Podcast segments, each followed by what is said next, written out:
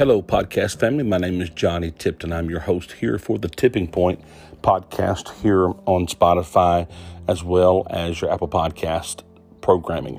We appreciate you getting on tonight. Thank you all for all the comments, shares, likes, even the negative feedback. We certainly appreciate all the feedback that we get for the podcast. We certainly hope that this podcast is encouraging, uplifting to you, your family, as you go through your journey in life and your walk with God. And so tonight we're going to get right into the podcast. We're talking about the hallmark of a hero bravery, integrity, selflessness. They save the day and ask for no reward, and they ride off into the sunset. The Bible also tells the story of heroes. They aren't always brave, good, or selfless. In a lot of ways, they are people just like me and you, missing the mark, dropping the ball, and our conversation tonight, we're going to talk about what it is in Abraham, Sarah, Moses, and what they have in common that we should be telling their stories even today. What makes them heroes? Abraham believed God and became the father of many nations. Sarah believed God and became the mother in her old age. Moses believed God and became the deliverer of a people in bondage. They're all connected by virtue of their great faith, the hallmark of the biblical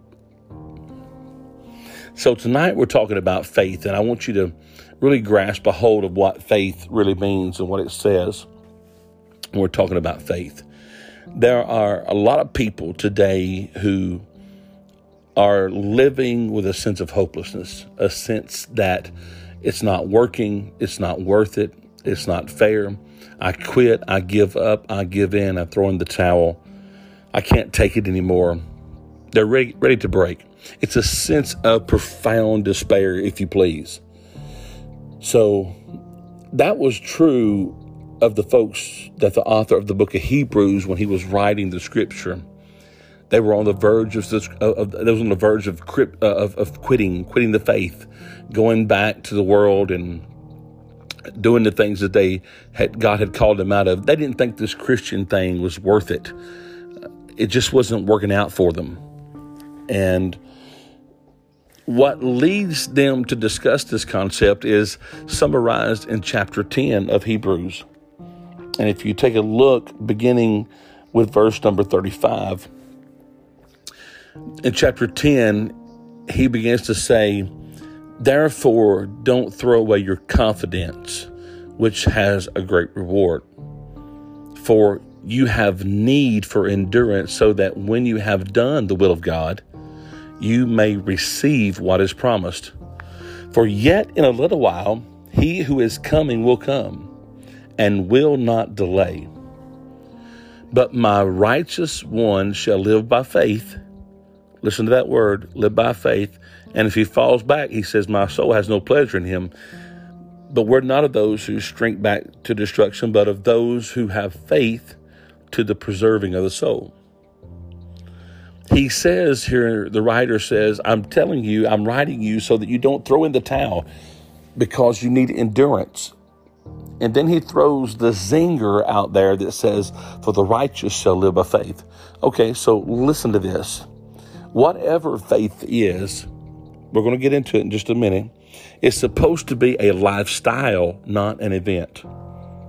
I want you to catch that. The righteous is what the Bible says shall live by faith. In other words, whatever faith is, is how you should roll. That's how you should live your life.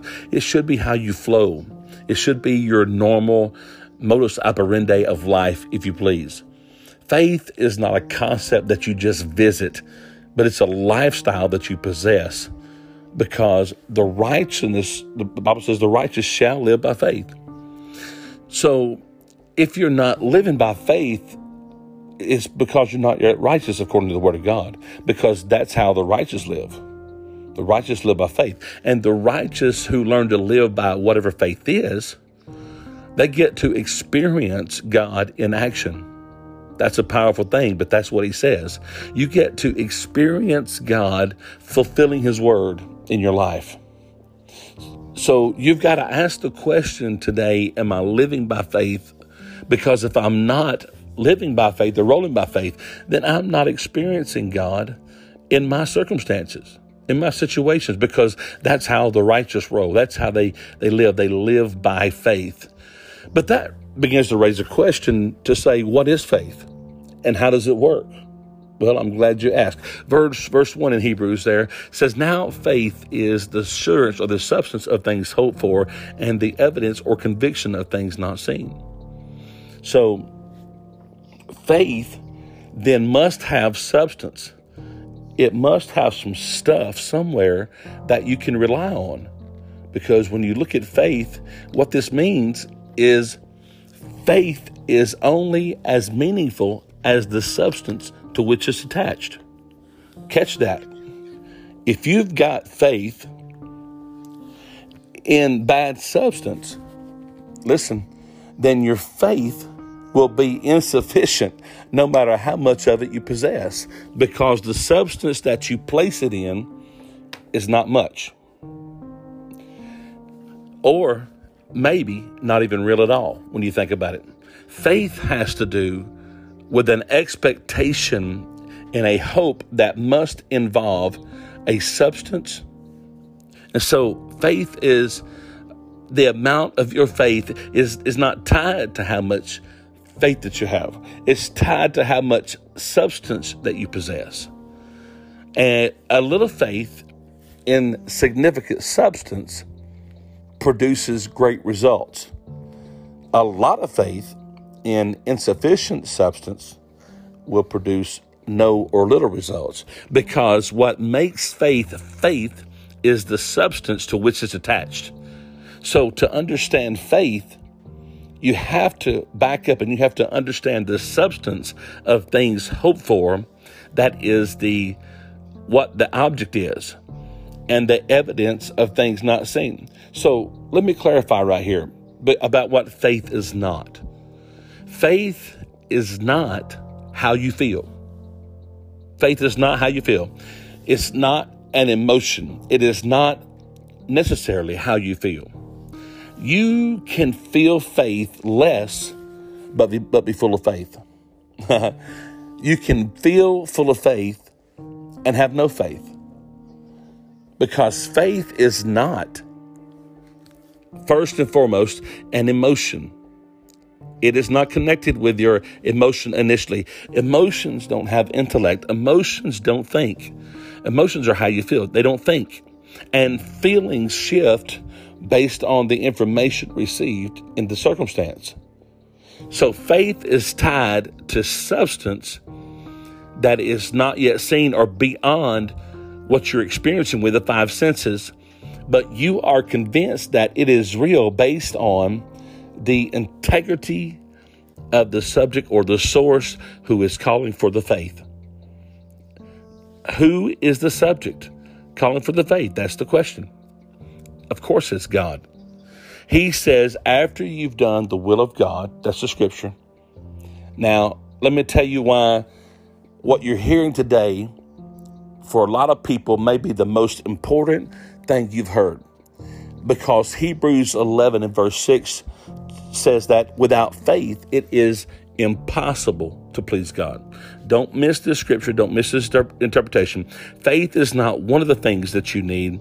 Faith is the key thing you need if you want to experience God. Because without faith, you are displeasing to God. That's what the Bible says. Because when you don't exercise faith, you're challenging God's integrity. You're challenging his personal integrity. So to not live by faith is what we say today, today's terms, is to call God a liar. So let me give you, or let me remind you once again of the formal definition of faith, boiling it all down to one thing. It says this faith is simply like acting, faith is simply acting like God is telling the truth. It's not feeling that God is telling the truth. It's not saying that God is, t- it's not even thinking. Faith is acting like God is telling the truth. That's why the Bible calls it walking by faith and not talking by faith or feeling by faith or even thinking by faith. Unless it's hit your feet, it's not faith. It's intellectual extent to a concept that hasn't gotten mixed with actions. Therefore, nothing concrete has showed up in your life. If you want a concrete manifestation of God in your life, then what you believe about God must be married to what you do in light of that belief. Now you're exercising faith so that God can become concrete in your life and not just a theory in your head. I hope you catch that today. Catch that. God is real. He's not fake. He has power. He makes promises that he keeps but you won't see it until he sees motion. That's the way it works. If there is no motion, it lies dormant, although it's really there beneath what you see. Faith is acting like it is so, even when it's not so, in order that it might be so, simply because God said so. Acting like it is so, even when it's not so, in order that it might be so, merely because God said so. God established it. Verse number two. For by it, for by what? By faith, the men of old gained approvals. For by it, for by this definition of faith, the men of old gained approval. He says, I'm going to take you on a journey of the men of old. And of course, there's men and women because he has men and women in chapter 11 of old, meaning in the Old Testament. And so he says, I'm going to take you on this journey of men and women. He says in verse 1 about what faith is, and then he asks, Are there any witnesses to what faith is? So then he reaches back into the Old Testament and he begins to pull out witnesses after witness after witness from the Old Testament for us New Testament Christians to know that what worked for them in the Old Testament is what you need to work for you today. He went and got some witnesses from the Old Testament. So when you go through the hall of faith, you have to look at the witnesses because Sarah is going to come forth and, and she's going to share with you. And David is going to give a testimony, and Dave, uh, Joseph's going to give a testimony. The patriarchs are going to give a testimony. There is going to be testifying and testimony to let you know that verse 1 is the truth, the whole truth, and nothing but the truth. So help you God. When you understand faith. That's what the witnesses are for, is to testify about faith. He says, I've got some testifying to do. So he says, by it, which is faith, the saints of old, they were approved. That means that they were validated and they were vindicated. Oh, I wish you'd catch that. There's nothing like when God validates you. The end of chapter 10 said, You got to understand this. He's going to come, He's going to validate you.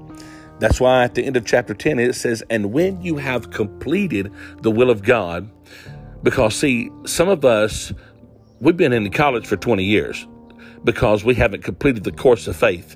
We've been called on, but we've not yet received the approval of graduation because we're not living by faith. The validation and the vindication of the life of faith. We've not received it because we pick and choose when and how we want to believe God.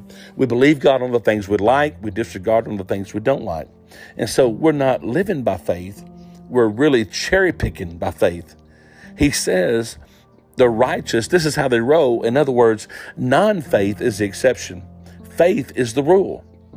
In spite of how they feel or how they think, it's like the three Hebrew boys that said, We believe God can deliver us, but even if He doesn't, we're still not going to bow. We're not going to bend because we trust God. It's like Habakkuk said in chapter 3 he says in the last few verses, he said, there's though there's no fig on the tree, though there's no cattle in the stall, though I can't even see anything that God is doing, I'm still going to rejoice because I still know that God is working, even though I can't see a change in my situation, because God has integrity and He's a keeper of His word in spite of my circumstances. There's some strange people in this list in Hebrews 11. When you think about it, there are some folks in this list that if we were making the list, that would never have made the list. That's right. You got a prostitute in this list. I would have never thought about putting a prostitute. You, there's a liar in this list. You've got some messed up people in this list in Hebrews 11 that made the list. Listen, that ought to be some good news to some of us to let us know that there are people that even though we walk through the church doors and we go to church tore up from the floor up, and even though we go and we, we, we, we go to church and we do things for God, a spiritual failure, but if we right now begin to live by faith, God will still let you make the list. That ought to be an encouraging word to those of us that struggle, or if you're struggling today. There's some folks in this list that shouldn't belong here. It means that there's hope for us. There's hope for you and I begin to live by faith and stop trying to fake it until we make it or faith it till we make it playing church, playing religion, playing Christianity, and not taking God seriously in our life and stopping our challenge of his integrity. Because why would you answer the prayer of, of somebody who calls you a liar every day? You lying, God. Well, but bless me, Lord.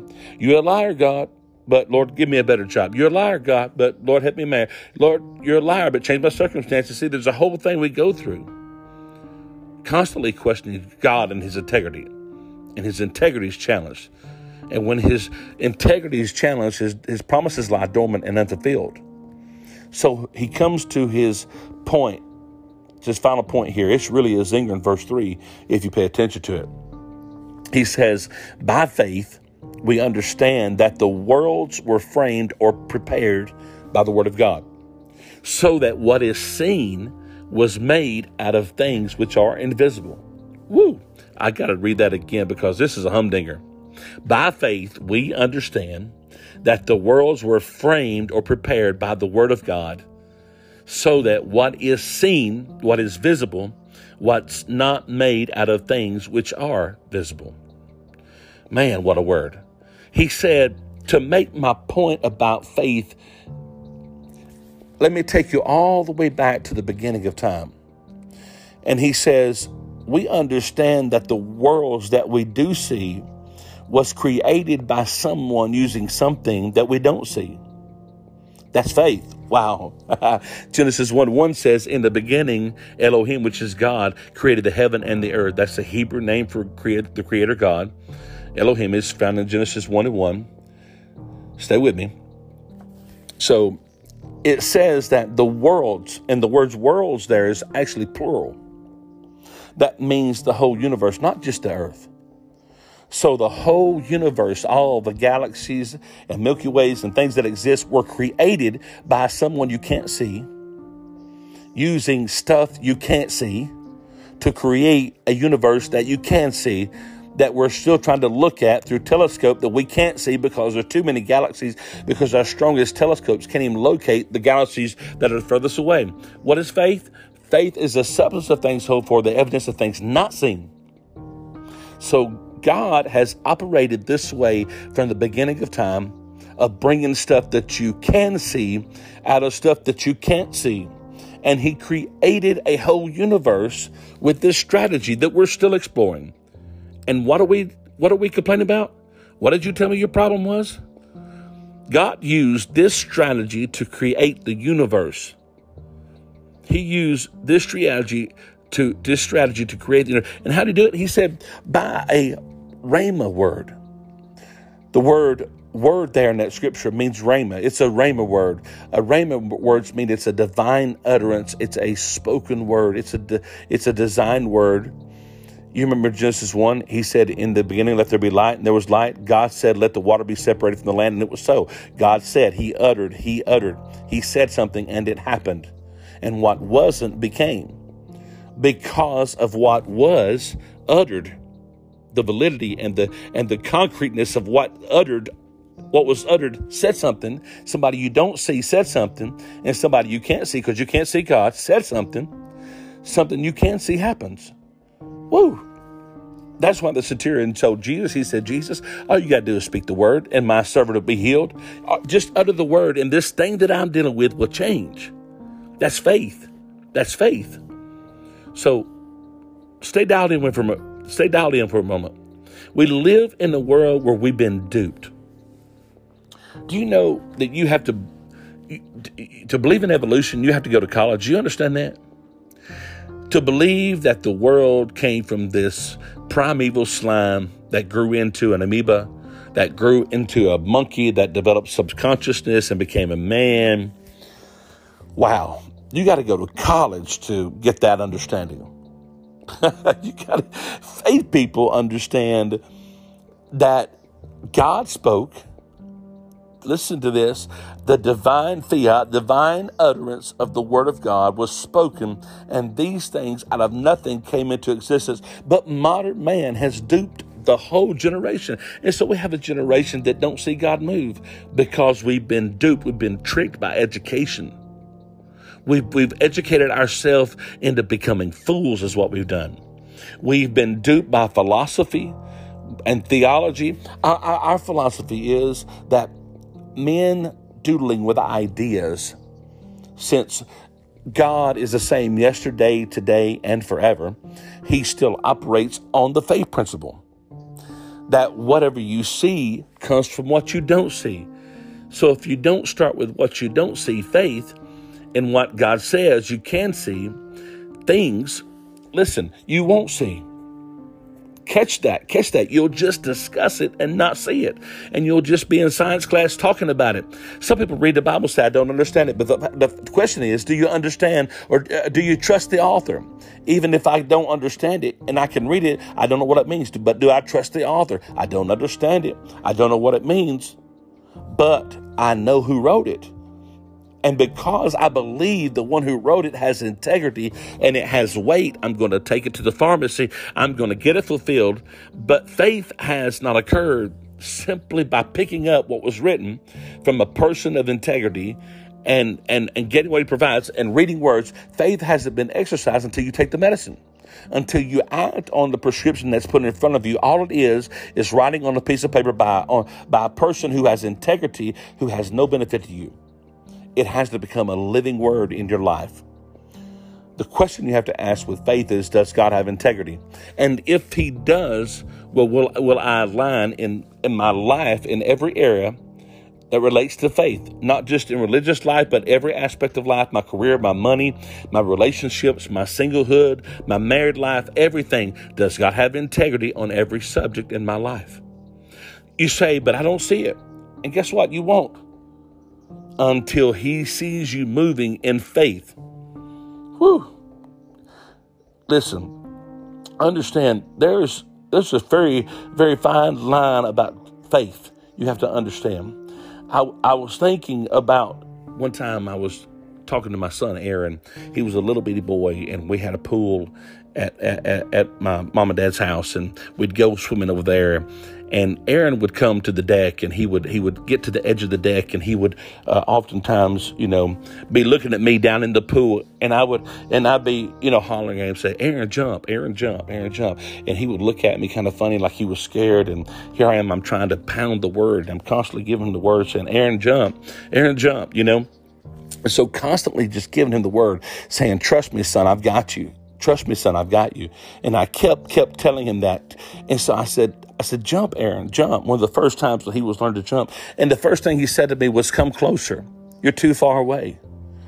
Well, what does that do to it? What, what does that do to a father? So, but when he asked me to draw near, I drew near to him because he asked me. When he called on me to draw near, I came a little bit closer and I drew a little bit nearer to him and I kept encouraging him because I knew if he could ever catch the word and if he, if he could ever trust me, that, that, that he would take a leap of faith. And the funny thing was, he took a leap of faith. Matter of fact, I remember the first time he jumped, he really didn't jump. He just kind of fell over into my arms in the pool.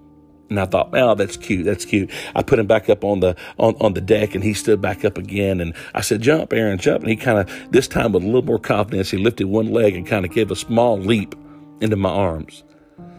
And then, so it actually got to the point where we'd done it so many times that it finally come to the point where that that he he he he trusted me so much that he would just get out get out of the pool, take around a run around the deck, and he'd come flying across the pool and he would just say, Daddy, catch me, catch me. And he's learned to trust me because we have to learn to trust God. We have to learn that our God has integrity. We possess a God that possesses integrity. When we act, we've got to put the leap of faith out there. We got to put the faith of understanding and knowing that God is able to do exceedingly abundantly above all that we can ask. So today, be encouraged. Understand that it don't take a lot of faith, it just takes a little faith. Act on your faith today. I want you to be encouraged, be blessed today. in Jesus' name. Live by faith.